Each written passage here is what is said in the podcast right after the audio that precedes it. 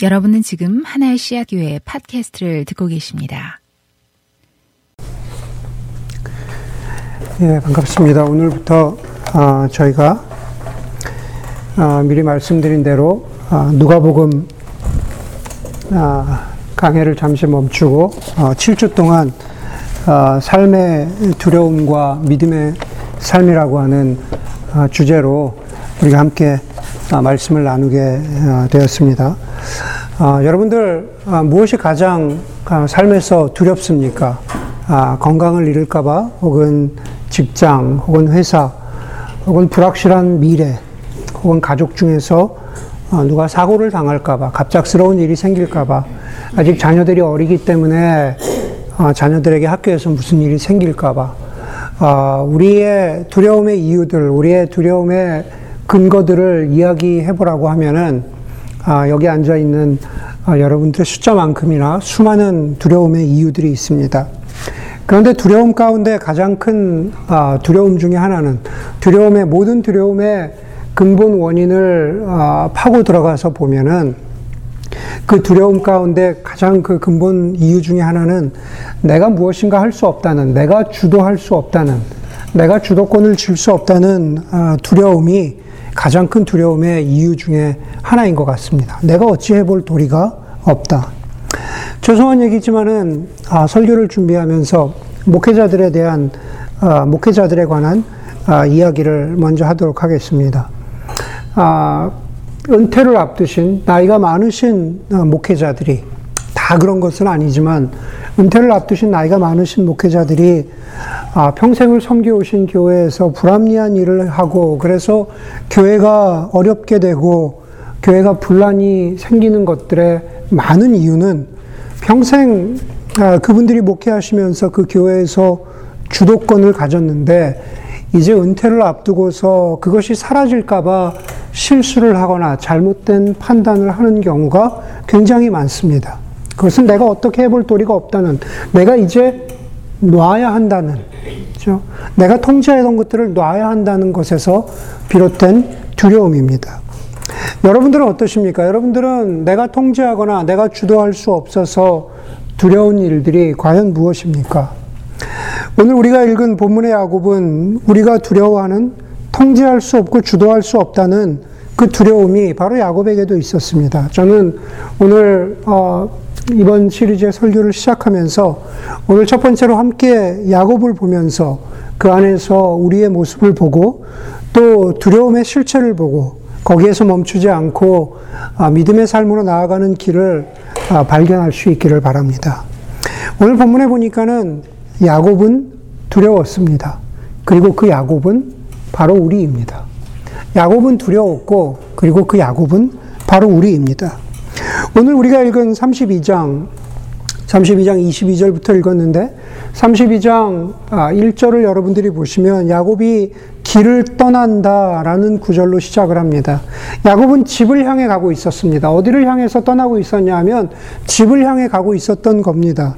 야곱의 이야기가 시작되는 창세기 25장, 아니, 야곱의 이야기가 본격적으로 흥미진진해지는 27장에 보면은 야곱은 형 에서를 속이고 그것 때문에 에서의 분노를 사서 어쩔 수 없이 부모 집을 떠나게 됩니다. 그리고 저 북쪽에 외삼촌 라반이 있는 바단 아람으로 가서 거기서 20년 세월을 보냅니다. 저 20년. 20년 세월을 보내고 이제 32장 1절을 시작하면서 이제 드디어 야곱은 집으로 돌아갑니다. 여러분, 20년 만에 집에 간다. 한번 상상해 보세요. 여기 미국에 왔는데 계속 못 가다가 20년 만에 집에 간다. 얼마나 흥분될까? 그렇죠. 굉장히 흥분될 거 아니에요. 공항에만 가도 기분 좋을 거 아니에요. 아마 야곱이 그럴 것 같아요. 야곱이 그럴 것 같은데 야곱은, 야곱은 흥분과 기쁨보다는 두려웠습니다. 그 이유는 바로 형 에서 때문이었죠. 그래서 32장 첫 부분에 보니까는 형 에서에게 자기가 종들을 보냈더니 형 에서가 부하 400명을 데리고 오고 있다는 소식을 들었습니다. 그래서 32장 7절에 보니까 야곱은 너무나 두렵고 걱정이 됐다고 그렇게 말합니다. 두렵고 걱정이 되어서 야곱이 한 것은 무엇이냐? 자기 일행과 자기 재산을 두 그룹으로 나누는 것이었습니다. 에서가 와서 400명을 데리고 와서 한 그룹을 치면 나머지 다른 한 그룹은 피해보려는 그러한 생각을, 생각을 가지고 있었습니다. 주도권은 누구에게 있습니까? 여전히 야곱에게 있습니다. 그러나 하지만 두렵습니다. 그래서 32장 9절 이하 에 보면 야곱이 간절하게 하나님께 기도합니다. 그 기도를 요약하자면 이렇습니다. 하나님, 저를 기억해 주십시오. 나와 베델에서 하신 약속을 기억하시고 나를 지켜 주십시오. 나를 형 에서의 손에서 건져 주십시오. 그러면서 11절에도 다시 한번 하나님, 저는 두렵습니다. 라고 이렇게 고백합니다. 그러고 나서 13절에서 15절에 보니까 형 에서에게 줄 선물을 보냅니다. 사실 그 선물의 양을 보면은 당시에는 선물로 보내기에는 좀 많은 양입니다. 그런데 그것도 한꺼번에 보내지 않고 선물도 몇 그룹으로 나누어서 보냅니다. 주도 면밀하고 주도권을 가지고 있고 준비가 꼼꼼합니다. 모든 상황을 아직까지는 야곱이 자신의 삶을 통제하고 자신의 삶의 주도권을 가지고 있는 상황입니다. 20절에 보니까는 야곱의 의도가 확실히 드러납니다. 자기가 미리 여러 차례 보낸 선물들이 그 형 에서의 분노를 서서히 풀어주고 마침내 서로 만날 때에는 형이 자기를 반가이 맞아주리라고 생각하였기 때문이다. 그렇죠. 그런데 우리가 잊지 말아야 하는 것은 이 주도 면밀한 준비와 계획이 바로 두려움에서 시작되었고 여전히 두려움을 가지고 있다는 사실입니다. 사람이 살아가면서 하는 여러 가지 일들이 있죠. 뭐 교회 일도 있고, 저에게는 회사 일도 있고, 가정을 꾸리고, 또 가족을, 가족을 챙기고, 뭐 요리를 한다든가, 뭐 집안 청소를 한다든가, 모든, 모든 우리의 일상사를 기쁨과 즐거움으로 하느냐, 아니면 지적받을까봐, 혹은 두렵고 무서워서 하는 일이냐라는 것은 같은 일이라고 할지라도 그 본질은 완전히 다릅니다. 그런 면에서 보자면 야곱의 행동은 형 에서를 만나는 기대와 흥분 같아 보이지만 실상은 전혀 그렇지 않고 바로 두려움 때문입니다. 32장을 보면은 야곱의 이 두려움을 상징적으로 보여주는 단어가 나옵니다. 그것은 바로 밤이라고 하는 단어입니다. 밤이다. 자기 재산을 둘로 나눈 후에 기도한 후에 13절에 보면은 그날 밤에 야곱은 거기에서 묵었다 그럽니다. 그날 밤에 재산을 둘로 나누고 그날 밤에 야곱은 거기에서 묵었습니다. 21절과 22절에도 보니까는 야곱은 그날 밤에 우리가 오늘 22절부터 읽었죠. 그날 밤에 장막에서 묵었다. 그리고 그날 밤에 야곱은 일어났다. 그렇게 말하고 있습니다. 여러분 그 밤들마다 13절에 나오는 그 밤이나 21절과 22절에 나오는 그 밤들마다 야곱이 이런 마음이었을까요? 자, 13절에서는 자, 이제 하나님께 기도했으니 내가 신뢰하는 하나님께 기도했으니 이제 편히 자야지. 이제 형을 만날 준비를 다 했으니 선물도 잘 챙겨 놓았고 형을 만날 준비를 다 했으니 아, 이제 하루를 잘 마쳤다. 라고 그렇게 생각했을까요? 아니죠. 여전히 두렵습니다. 말씀드린 대로 밤은 야곱의 영혼의 상태를 보여주는 그림입니다. 야곱은 두려웠기에 밤이었는데 그 밤에 장막에서 묵다가 23절에 보니까는 그 밤에 일어나서 한밤중에 일어나서 두려웠기 때문에 한밤중에 일어나서 온 가족을 데리고 야복 나루를 건넜다라고 그럽니다. 23절에 보니까는 야곱은 식구들을 야복나루를 모두 건너게 합니다. 재산도 주로 가축들이었죠. 재산도 건너가게 합니다. 그리고 뒤에 홀로 남습니다. 야곱은 저 홀로 남습니다. 예전에는 이 장면을 보면서 혼자 살겠다고 뒤로 남았나 싶었습니다. 예, 얍삽한, 얍삽한 야곱이라고 생각을 했습니다. 그렇죠? 그런데 여러분, 이 본문을 보면 볼수록 야곱은 혼자 살겠다고 한 것이 아닙니다. 얍삽한 것이 아닙니다. 야곱은 여전히 두려웠고 자신을 포함해서 자신의 가족과 재산을 지키기를 원했습니다. 그래서 뒤에 남아서 뒤에 남아서 한밤중에 홀로 일어나서 가족을 모두 보내고 혼자 남아서 자신이 뭔가 더 할 것은 없을까?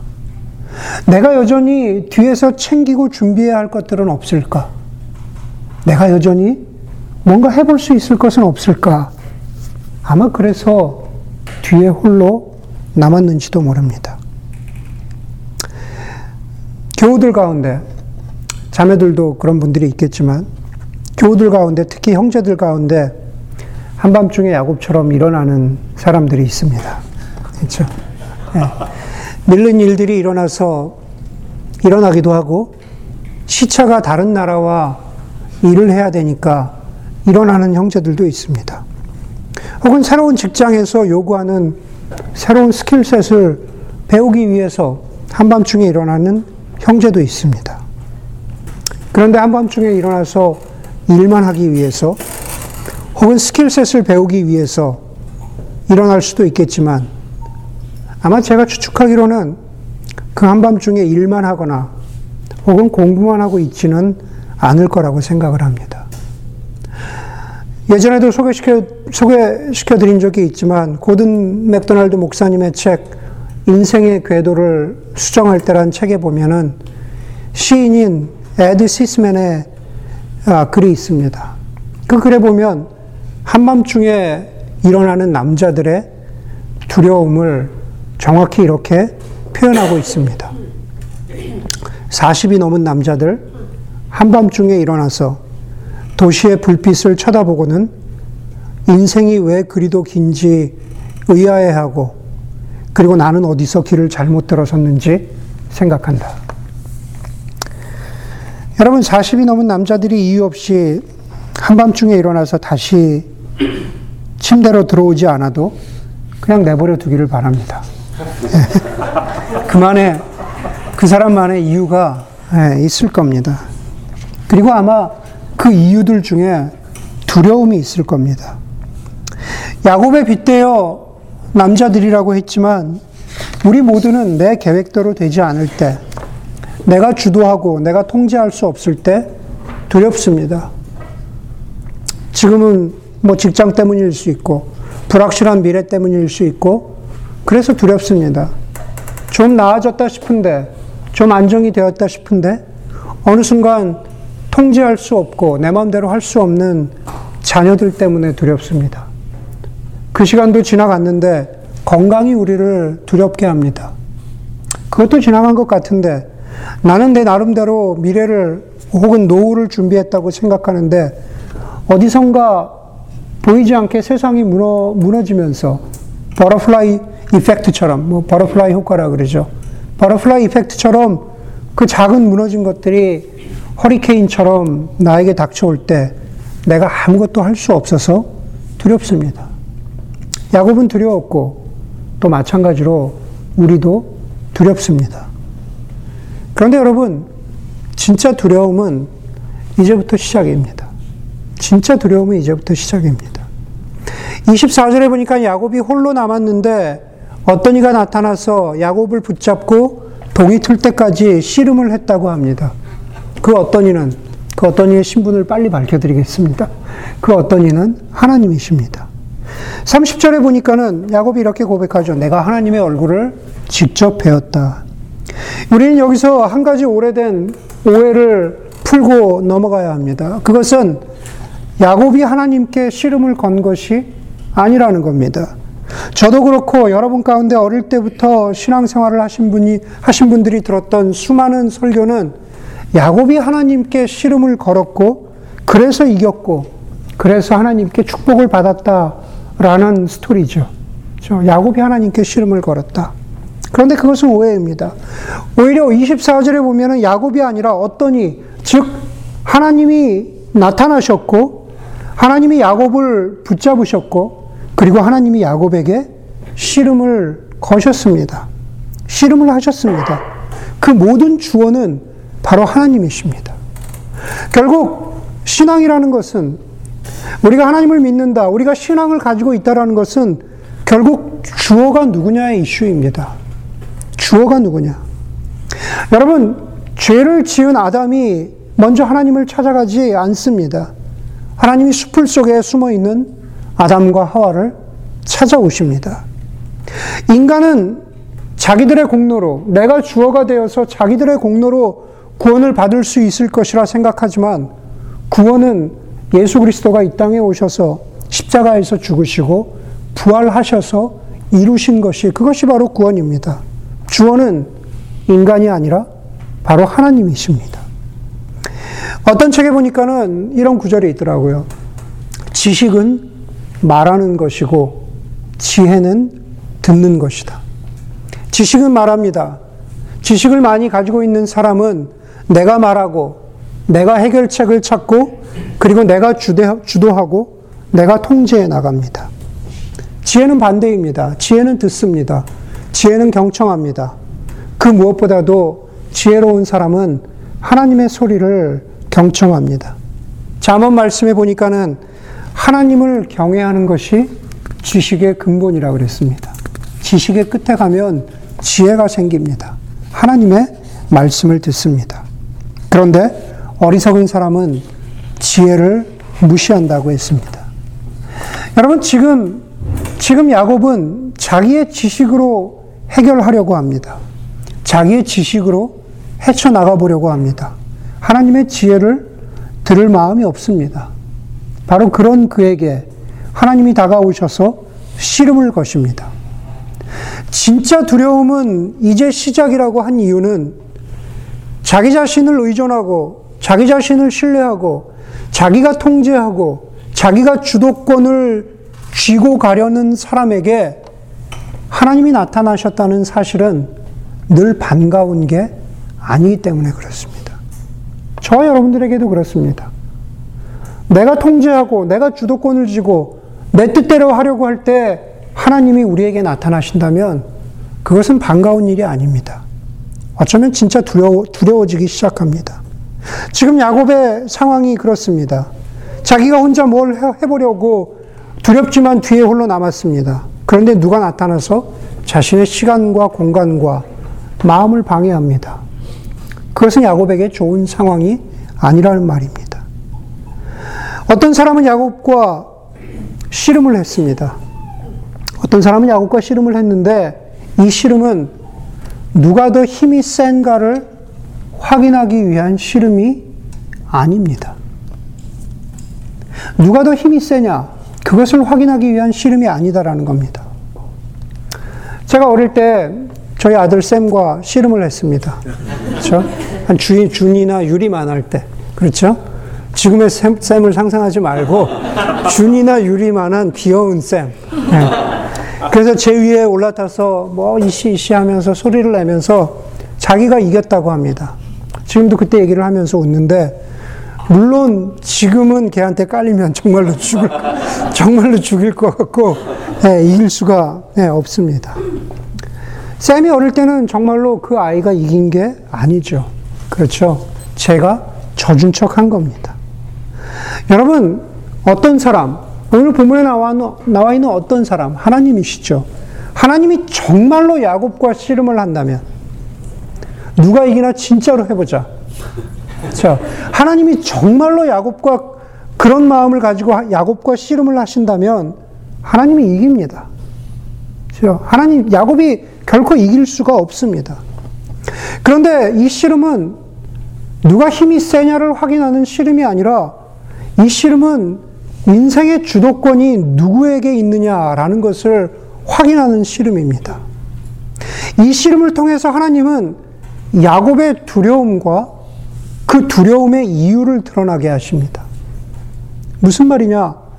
야곱이 야곱이 그토록 씨름에 이기기 위해서 집착한 것은 자기 인생의 주도권을 놓칠까봐 두려웠기 때문입니다.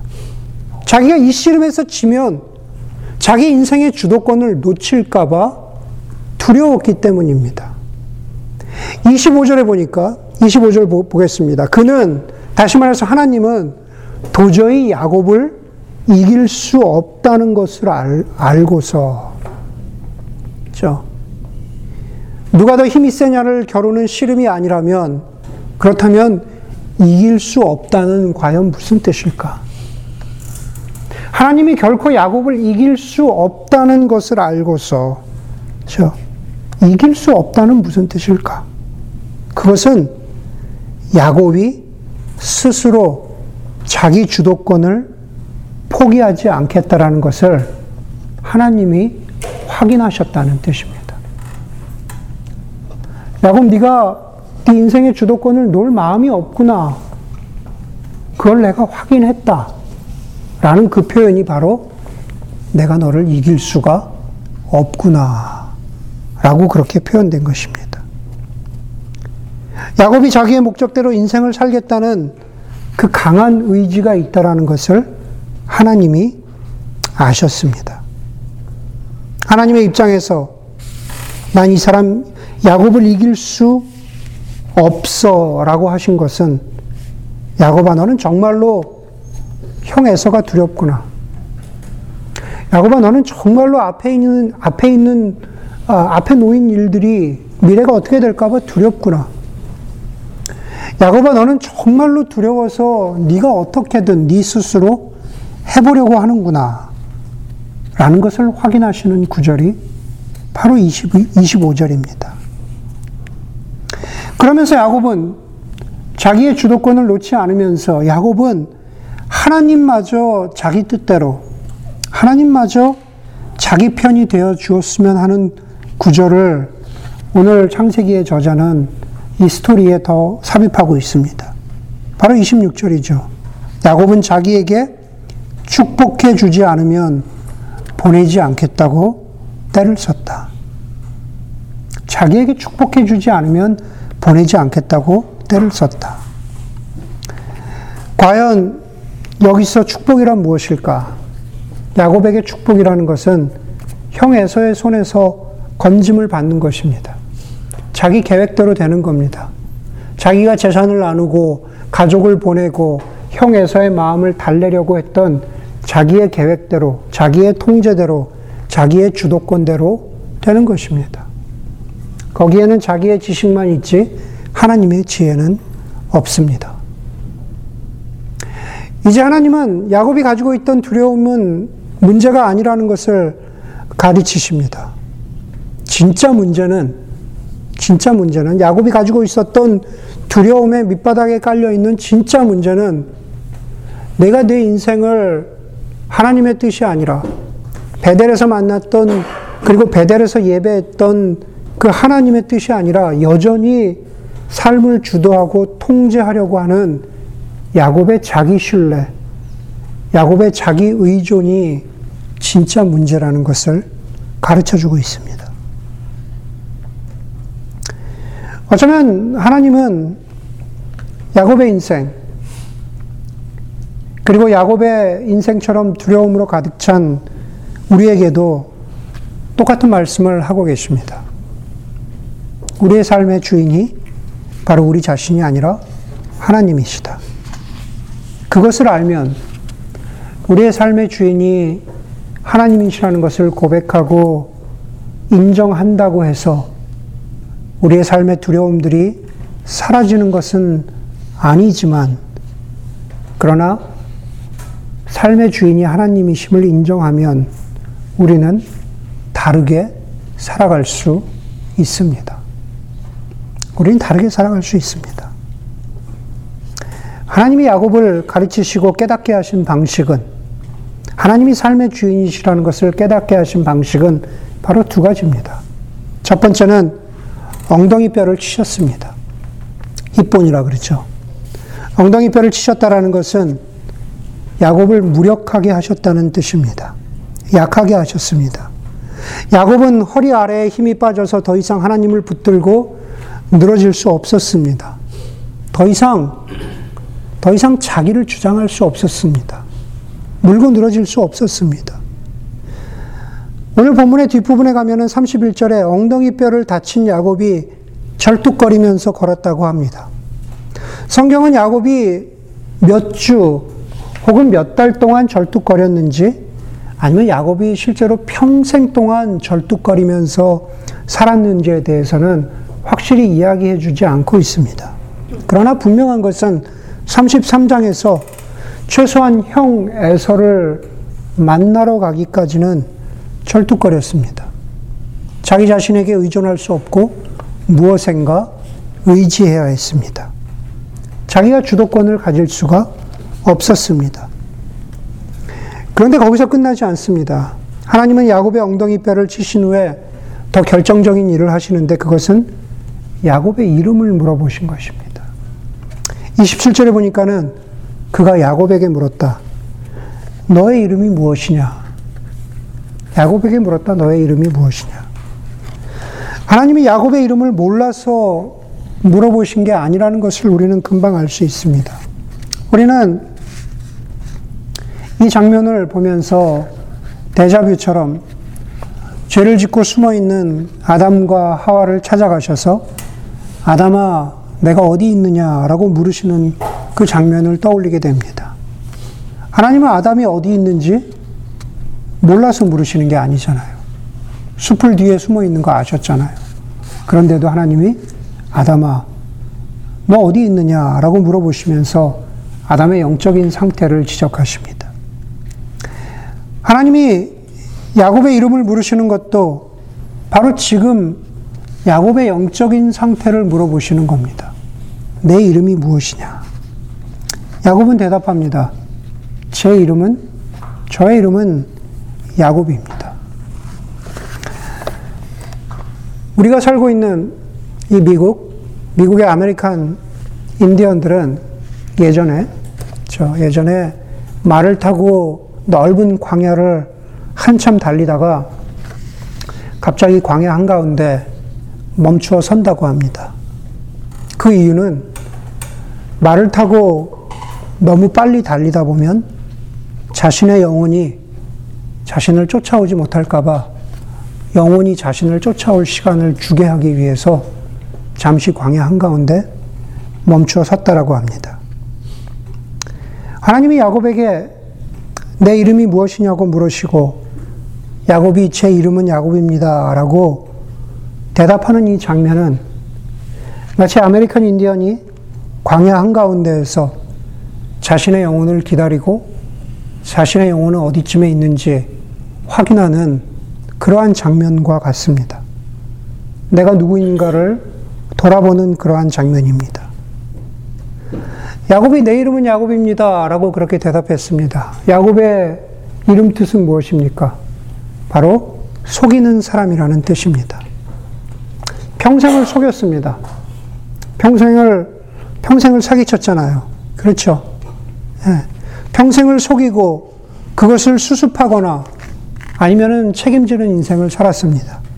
형 에서를 속였고 그리고 외삼촌 라반에게 속아서 20년 동안 고생했잖아요. 그래서 더는 남을 믿지 못하고 자기가 붙들어 잡아야만, 자기가 통제해야만 어, 마음의 안심이 되는 그러한 인생을 살았습니다. 그런데 이제 하나님이 야곱에게 이름을 물어보십니다.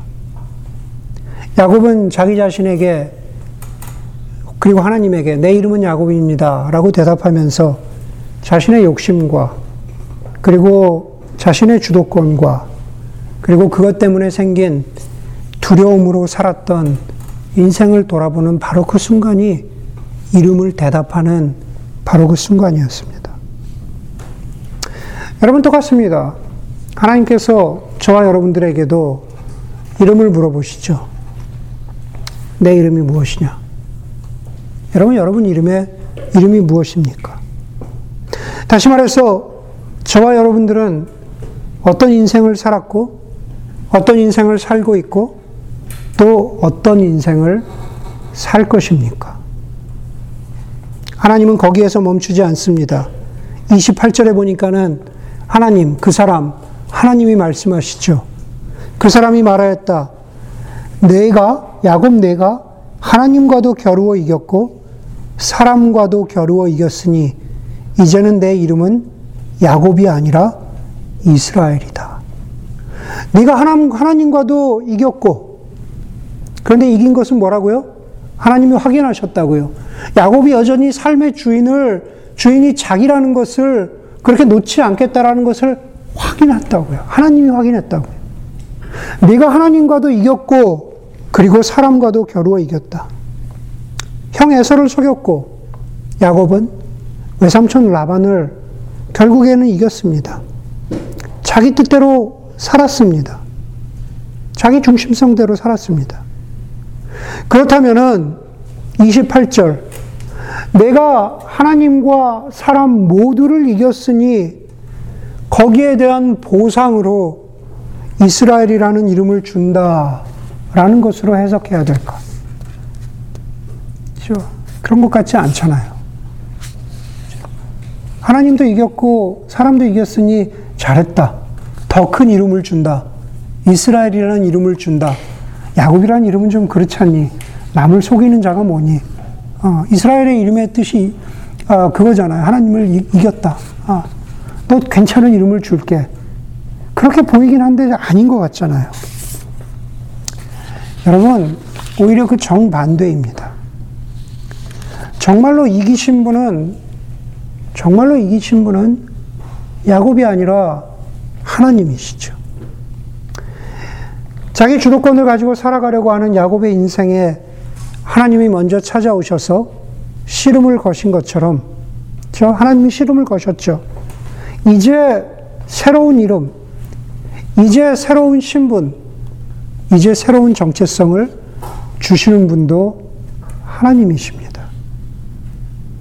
야곱이 내가 이겼으니 나에게 새 이름을 주십시오. 새 이름을 하나님으로부터 쟁취한 것이 아니라 그 이름은 하나님으로부터 주어졌습니다. 그래서 28절은 다시, 다시 쓰자면 하나님이 야곱에게 이렇게 말씀하시는 겁니다. 야곱아, 지금까지는 내가 주도권을 가지고 스스로 내 자신을 믿고 살았지만, 이제는 나를 믿고, 나를 의지하고 살아라.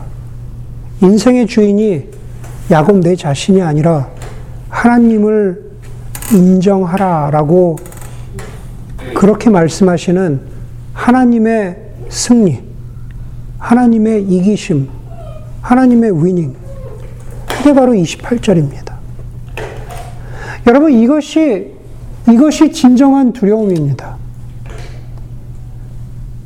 이것이 바로 야곱이, 그리고 우리가 맞닥뜨려야 하는 진정한 두려움입니다. 그런데 이 두려움은 야곱이 지금까지 경험했던 fear, 두려움과는 차원이 다른 두려움입니다. 성경에서 이런 두려움을 거룩한 두려움, 경외라고 합니다. 경외함이라고 그렇게 부릅니다. 야곱은 또 다른 종류의 두려움, 경외함을 가지고 하나님 앞에서 30절에서 이렇게 고백합니다. 내가 하나님의 얼굴을 직접 뵙고도 목숨이 이렇게 붙어 있구나. 내가 하나님의 얼굴을 직접 뵙고도 목숨이 이렇게 붙어 있구나. 이긴 사람의 입에서 나올 수 있는 고백이 아니잖아요. 야곱은 무엇인가, 자기가 무엇인가를 해서 목숨이 붙어 있었던 것이 아닙니다. 오직 야곱이 한 것이라고 한 것이라고는 두려워했더니 다른 말로 해서 경외했더니 하나님을 경외했더니 하나님이 그를 살려 주신 것입니다. 새로운 사람이 되게 하신 것이죠. 바로 이스라엘이 되게 하셨습니다.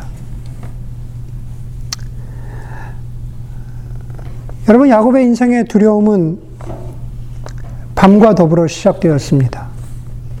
야곱의 스토리를 쭉 읽어보시면 형 에서를 속이고 형 에서가 쫓아와서 나를 죽일까봐 처음이죠. 처음 20년 전에 형 에서를 속이고 죽을까 봐서 외삼촌 라반의 집으로 도망칠 때 창세기 28장에서 부엘세바에서 돌 베개를 베고 누웠을 때가 그때가 바로 밤이었습니다. 야곱에게 있어서는 길고 어두운 영혼의 긴 밤의 시작이었습니다. 그리고 오늘 우리가 멀리 볼 것도 없이 창세기 20, 32장만 보아도 형 에서를 다시 만나야 하는 바로 그 순간순간이 바로 밤이었습니다. 그래서 더 두려웠고, 그래서 그 두려움 속에서 내가 주도권을 쥐어야겠다. 내가 컨트롤 해야겠다라는 마음이 더욱더 강해졌습니다. 이제 하나님을 만나고 하나님께 자신의 인생의 주도권을 넘겼을 때 오늘 창세기 저자는 야곱이 처음 목격한 것이 해가 솟아서 그의 얼굴을 비추는 것이라고 말합니다. 새 이스라엘, 하나님으로부터 주어진 새 이름을 받고 새로운 사람이 되고 31절에 보니까는 그가 분이엘을 지날 때에 해가 솟아올라서 그를 비추었다라고 성경은 말하고 있습니다. 더 이상 밤이 아닙니다. 더 이상 밤이 아닙니다. 하나님이 그의 이름을 바꿔주셨고, 그에게 두려움이 아니라 하나님을 신뢰하고 의지하며 살아갈 수 있는 그러한 용기를 주셨습니다. 야곱은 비록 육체적으로는 절뚝거리면서 걸었지만 그의 영혼은 하나님과 동행하면서 그의 길을 밝은 해로 비춰주시는 하나님의 주인 되심을 경험하면서 살아가기 시작했습니다. 사랑하는 교회 여러분, 우리에게도 마찬가지입니다. 우리가 두려움을 벗어나는 다른 길은 없습니다. 야곱이 에서를 맞닥뜨려야 하는 것처럼 우리가 하나님을 믿는다고 해서 두려운 현실이, 무서운 현실이, 암울한 현실이 없어지지 않습니다. 그런데 하나님은 야곱에게, 야곱의 이름을 바꾸신 것처럼 저와 여러분에게도 이름을 바꾸라고 하십니다. 여전히 같은 이름이지만 우리 인생의 주인이 아니라 하나님이심을 인정할 것을 요구하십니다. 그것을 받아들이면 우리의 삶에 해가 비출 것이지만 그렇지 않으면 여전히 우리는 야곱처럼 영혼의 밤 속에 있고 그리고 여전히 두려움 가운데 살아갈 것입니다. 야곱에게처럼 우리를 찾아오셔서 우리에게 씨름을 거시는 하나님, 우리의 고집과 우리의 자기 주장을 확인하시는 하나님. 하지만 거기에서 멈추지 않으시고 우리의 존재를 하나님 중심으로 바꾸시는 그 하나님을 만나고 고백하는 그러한 신앙의 고백이 있는 저와 여러분들이 되기를 간절히 바랍니다. 다 같이 마음으로 드리는 예배, 말씀을 기억하면서 하나님 앞에 드리도록 하겠습니다.